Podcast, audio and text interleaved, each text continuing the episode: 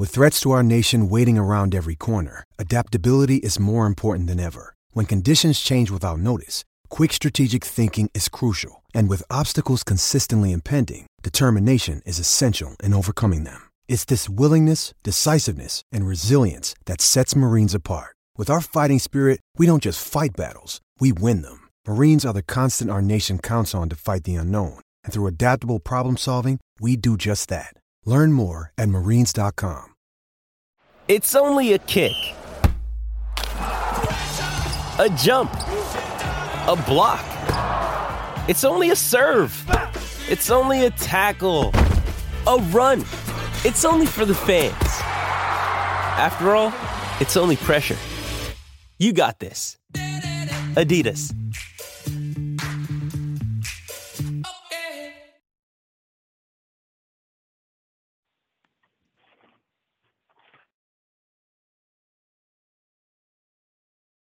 Welcome, everybody, to another episode of the Wine and Gold Talk Podcast. I am your host, Hayden Grove, joined by our Cavaliers beat reporter, Chris Fedor, who is in transit from the airport to his home, where he's about to see his son, Elliot, which I'm sure he's very, very excited to do.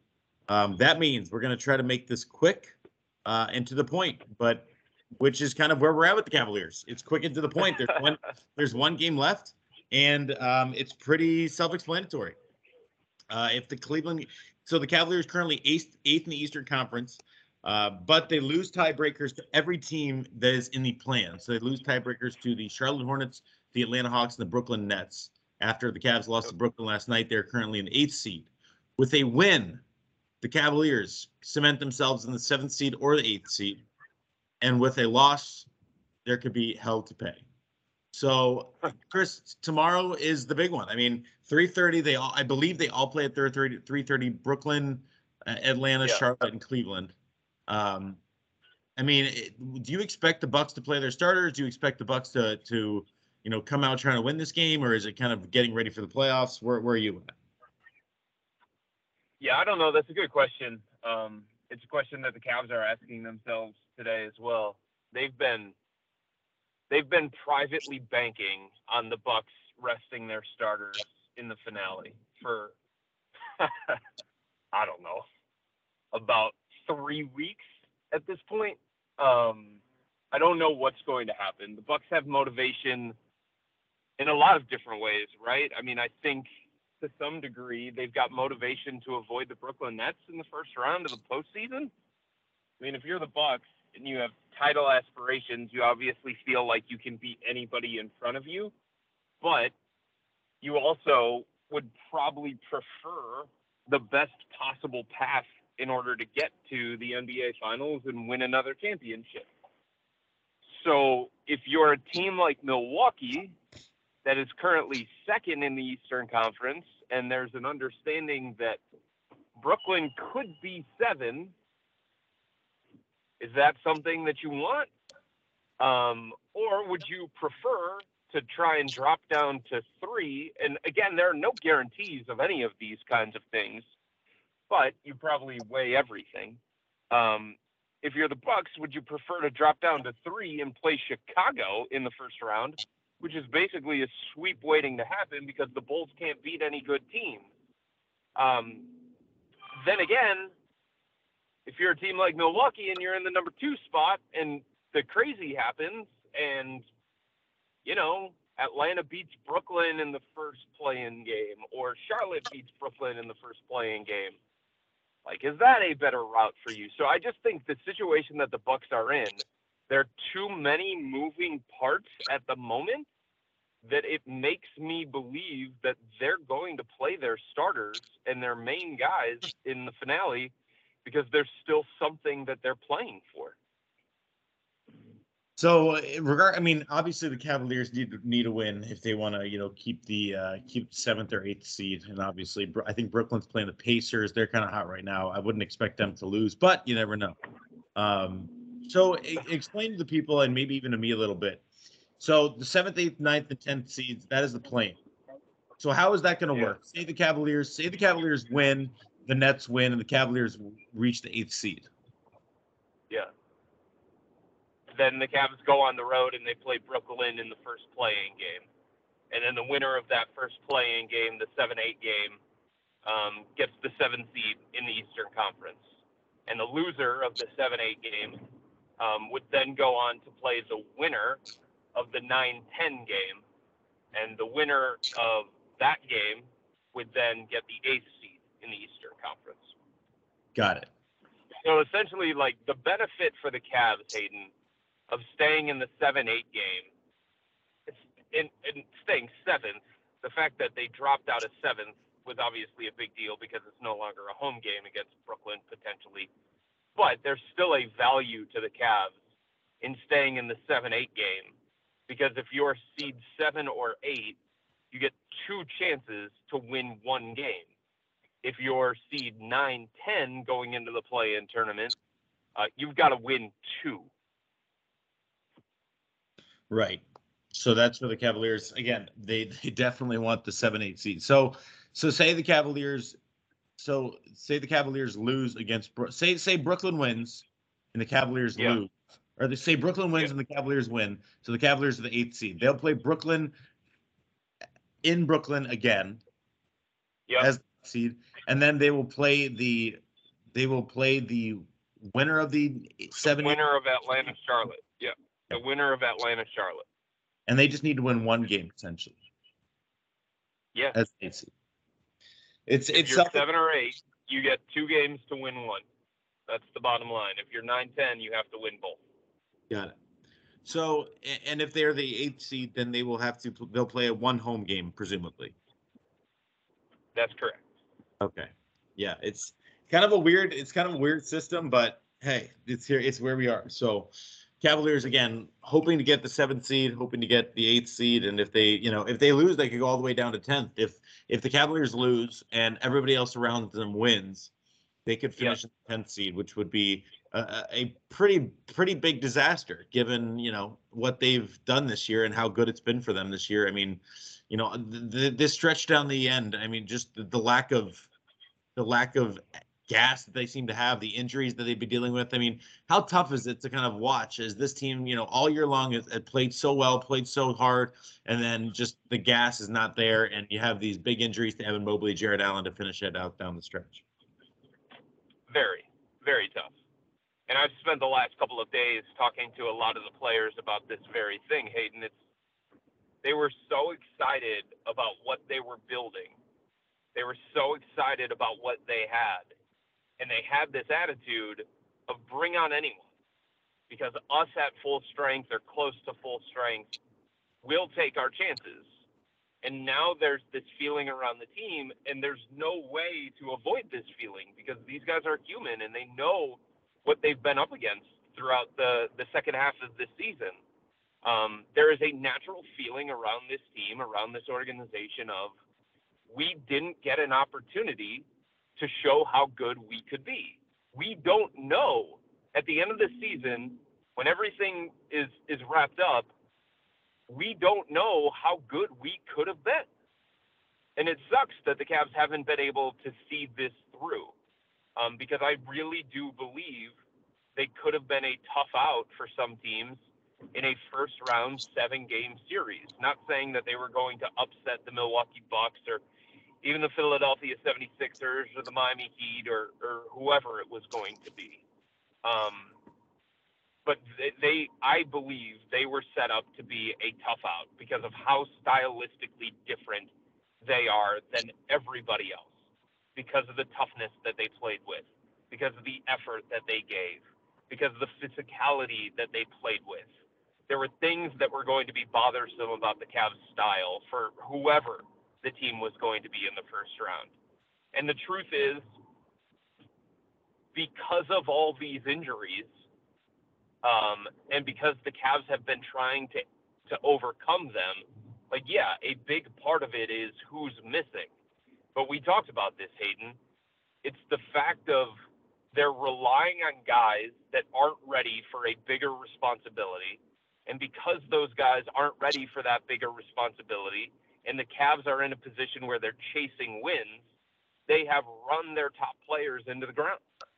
And they're out of gas.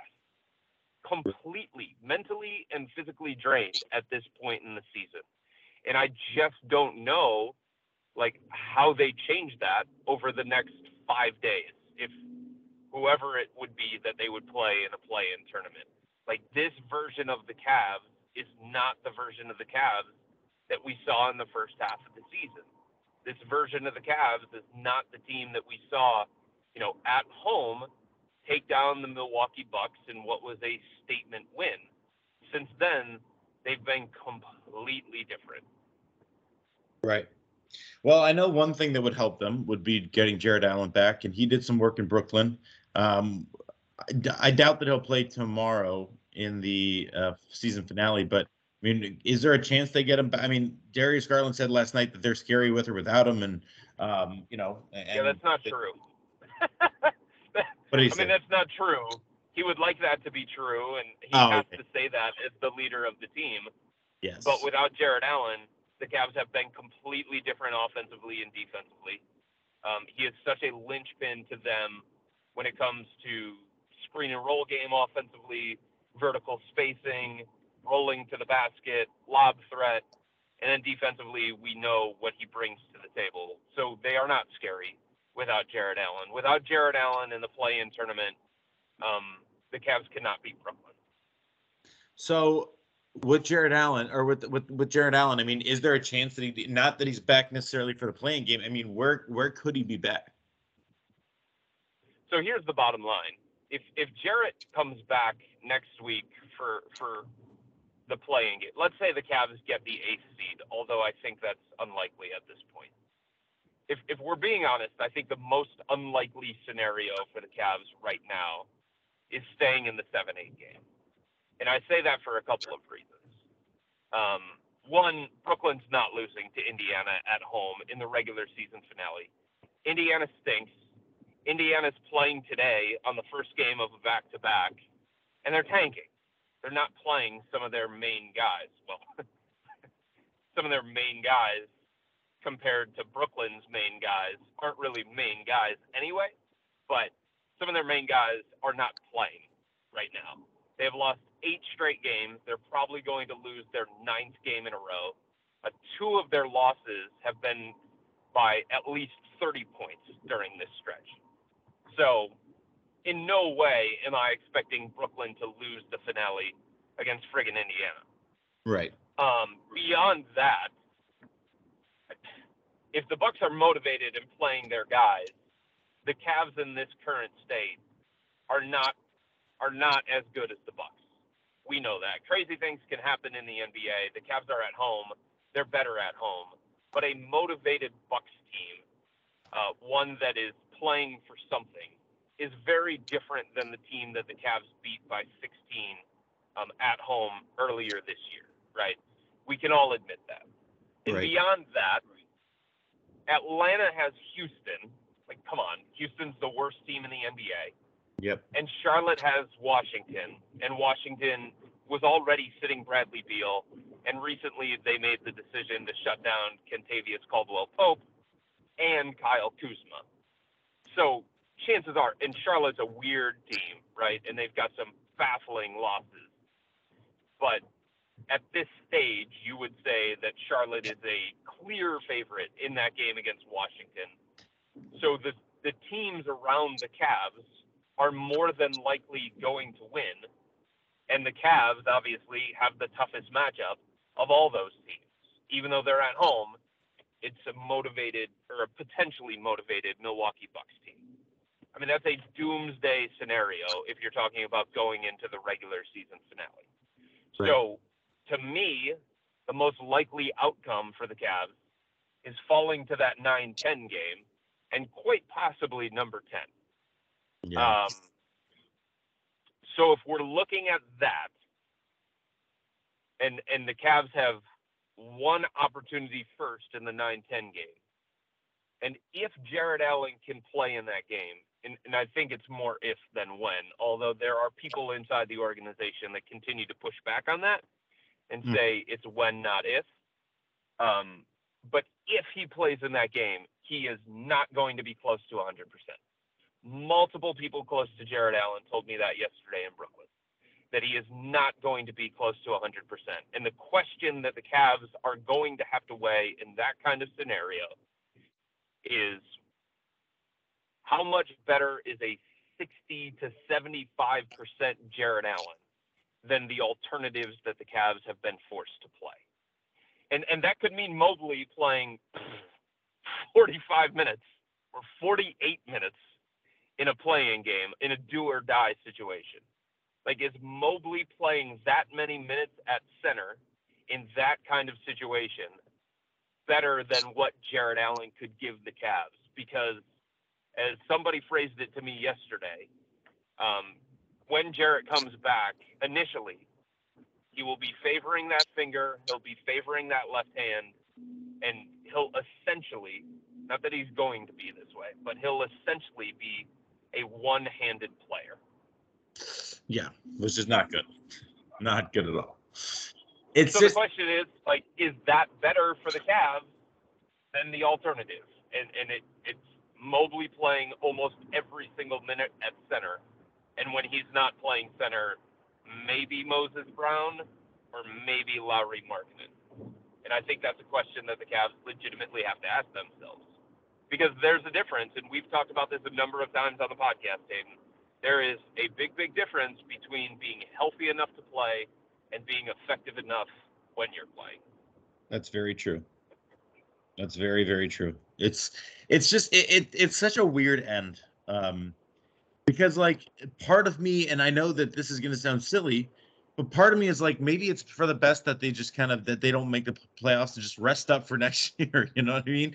Like, they've had a successful season, and they ran out of gas. Like, maybe it's, I don't know, maybe just it's for the best for them to not do that. But I know that at the same time that you want to get playoff experience, but at this point, it seems likely that they would probably get swept in a playoff series just because they're out of gas. So, I mean, I have a question for you. Yeah. I have a question for you since you're weighing this. Yeah. All right. So you have two doors. One door for the Cavs leads to a 7-game playoff series. Mm-hmm. A 7-game playoff series in which you believe they probably won't be very competitive. Right. Okay.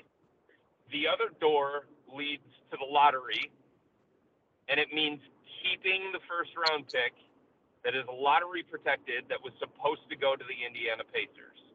The Cavs then would keep that pick. They would not go to the playoffs. They would go to the play-in tournament, for sure, but they would lose in the play-in tournament and not advance to a 7-game series in the playoffs. Those are your two doors. What do you think would be more beneficial for the Cavs at this point? Getting that draft pick. You think so? Yeah. I don't even think it's particularly close. I mean, because you look at, like, some of the vets on this team, like Rondo and Kevin Love. I mean, Kevin Love definitely had a great year and it could be back, but, like, you know, he has playoff experience. Like, I would rather get a youthful player that could maybe help you, you know, like a better youthful player that could help you and it could be, you know, a part of the future. It's tough. I know it is tough. Right, so here's the thing that I keep going back and forth on. Do you believe that if the Cavs had a healthy Collin Sexton and a healthy Jared Allen, that they would be competitive in a playoff series? 100%, yes. Okay, so you're getting those guys back this offseason. Right. In a way, that could be your offseason move. Yes. Like, you could look at it that way. But, Chris, they're not. You wanted to. I know. But I guess my point would be they're not deep to begin with. They're not. So if you add another depth piece in the draft, I mean, you see, like, we've seen guys in the lottery, you know, in the lottery turn out to be stars. I mean, you know, I don't think it's, it's tough. I know. Like, there's definitely, I see your point of view and I know you see mine. It's just, it's tough. To me, I'm at a point where I think the more important thing for organizational growth within this organization is getting the playoff experience. Because everything for the last couple of months, beyond the injuries, and I understand that the injuries are like a dark cloud over everything and it makes it hard to truly evaluate. But beyond that, throughout this playoff push, the Cavs' inexperience has completely shown, right? So they need that experience, because I think the last thing for them would be going into next year saying, all right, there's another step that this organization needs to take, and it's getting into the playoffs, getting a taste of that, maybe losing and feeling that, seeing what a 7-game series is all about. What I'm saying is, getting that experience this year, they would be able to use that as a springboard into next year. Sure. And they would be able to check off a box that is really, really important in the growth of an organization. Look what it did for the Golden State Warriors early in its dynasty, right? Look what it did for the Atlanta Hawks. Look what it did for the Memphis Grizzlies. Look what it did for the Phoenix Suns. Right. If the Cavs don't get that experience, my fear is that some of the issues that we have seen down the stretch here, and they haven't handled some of the bigger moments well because they don't know how to handle them, because they haven't been through it the same kind of way as some of these other teams. My fear is that the same result would happen, just in a different kind of way. That's fair. That's fair. And to me, like adding another 20 to 21, 22, early 20s kid to this roster, like, I don't really know what that does for them in the bigger picture. Yeah. That's fair. That's fair. I don't know. I just think that because this team is so out of gas, like if they make a playoff series, not just the play-in tournament, then maybe it's different. But I don't even know if I see them winning a game in this play-in tournament, just because like you said, they're just so out of gas. But that wasn't the question because we know we're going to the play.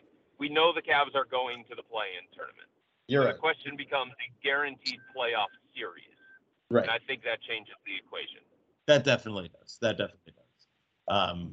It's just unfortunate that you know, all the good fortune of the first half kind of turned its ugly head in the second half. And but I think looking to the future, everything's pretty bright. You know, you have your core, you have Darius Garland, who took a massive leap. You have an all-star in Jared Allen, who's going to, you know, come back next year healthy. And you have Evan Mobley, who's going to take another step probably. You really got a good foundation for what this organization is. So I think overall, even though they've run out of gas and that they're kind of through, I think that it's a massively successful season, regardless of what happens over the next couple weeks. It's weird. I mean, I think there are individual components of the season that make it really, really successful. Yes. But I can't get over the fact, regardless of circumstances, I can't get over the fact that 7 months ago, the Cavs were the number 2 seed in the Eastern Conference. And there is a real possibility for them falling to 10th. In the moment, that is frustrating and disappointing. Right. And I think there are going to be people inside the organization that will have a hard time processing that. Right.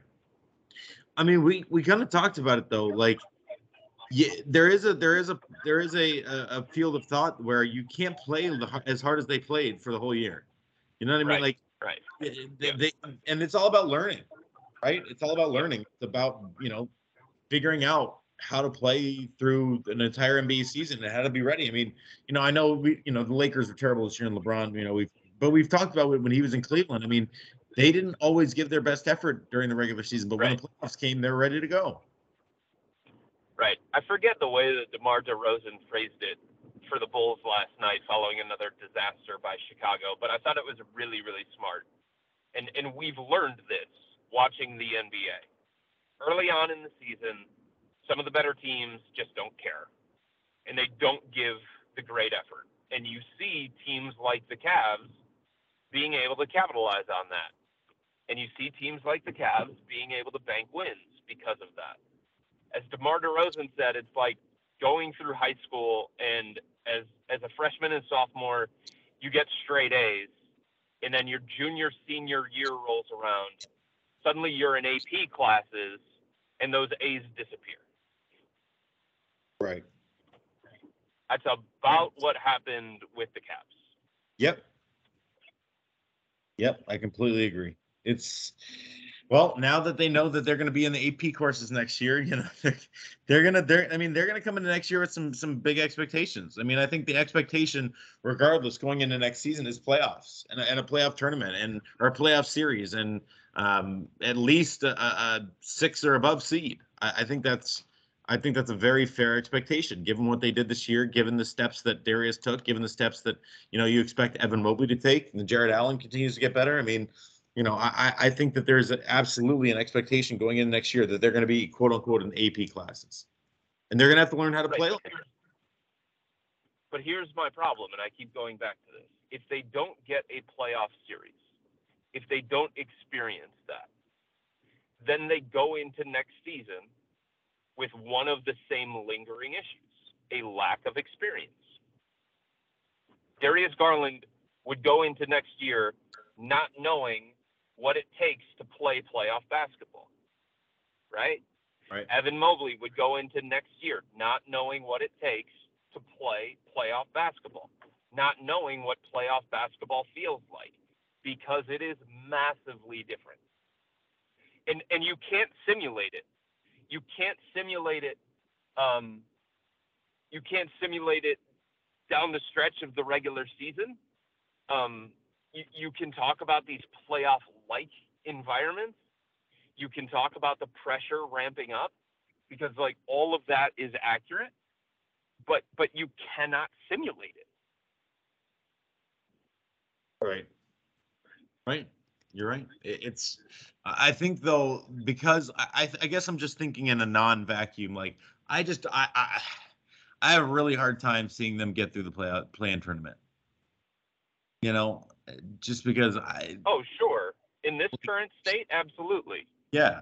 So I'm not even really looking toward. Like yeah, if they can win a game, if they can get to the playoffs, then yes, it's a big success, but it just seems like everything is so done with this team, just because, again, mentally, physically, it seems like everything has gone against them, and now they're just the gas tank is empty. I'm not even just saying like, not saying there's even much of a chance. Like it's just empty. It's gone. but that's okay. Like they could go to the playoffs and get. If I'm giving you the option. To me, they could go to the playoffs and get swept and still benefit greatly from that. Just right. See it. Just feel it. Just experience it. Just right. Know what it's like when you get into that environment. Right. That would, to me, that would still be beneficial. So right. If I'm given the option, and I'm talking about what I think is best for the future of the organization, and going into next year, if they're trying to take that leap that you're talking about them taking, that next leap. Because going from bad to good is one thing. Going from good to great is a different kind of conversation. So if we're talking about the organization taking yet another step forward next year, to me, it's about getting to experience different things so that these benchmarks are reached before you get into next season, if that makes sense. Right. And that's better than like adding the 8th or 9th guy in a rotation. Sure. Yeah. I mean, again, I just don't see it. Like, I think that's part of my problem. I agree with you that experience, I think you've turned me in that experience is probably more beneficial, but like, given what they are now, you know, I think that they're going to end up with a draft pick, and then you look at that as a silver lining. Okay, we got our draft pick back. Everything that we went through at the end of the season that sucked, you know, all these injuries, all the, you know, the fact that we ran out of steam. At least we get, you know, a player that can come in and infuse some youth and maybe some talent. So, yeah. I think you definitely make a great point, and I think that's something I've kind of not necessarily honed in on Because you're right. Like, I view it as, you know, I don't think they're going to make a competitive series if they get to the playoffs. But you're right. It's about, you know, it's about that experience. It's about every game mattering and you know, every game being a, you know, a very big one. So you're right. I think it would be huge for Darius Garland. It would be huge for Evan Mobley. It'd be huge for pretty much the entire team that hasn't been there. So I think you've swayed me. Congratulations. You did it. I think it would also be huge for J.B. Bickerstaff. Yeah. The game within the game, the chess matches, the strategy involved, the matchups,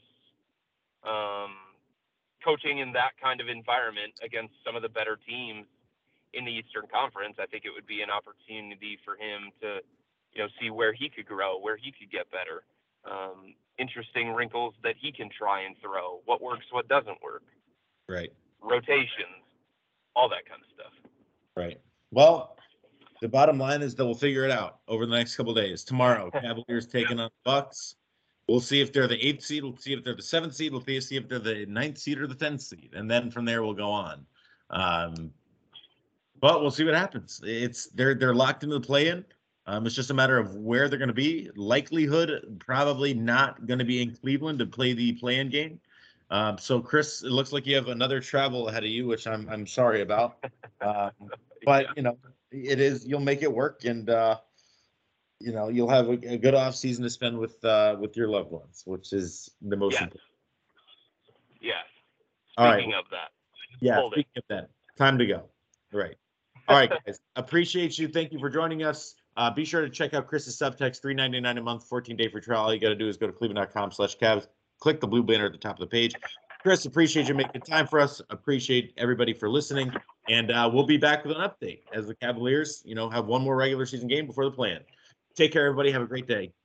We'll talk soon.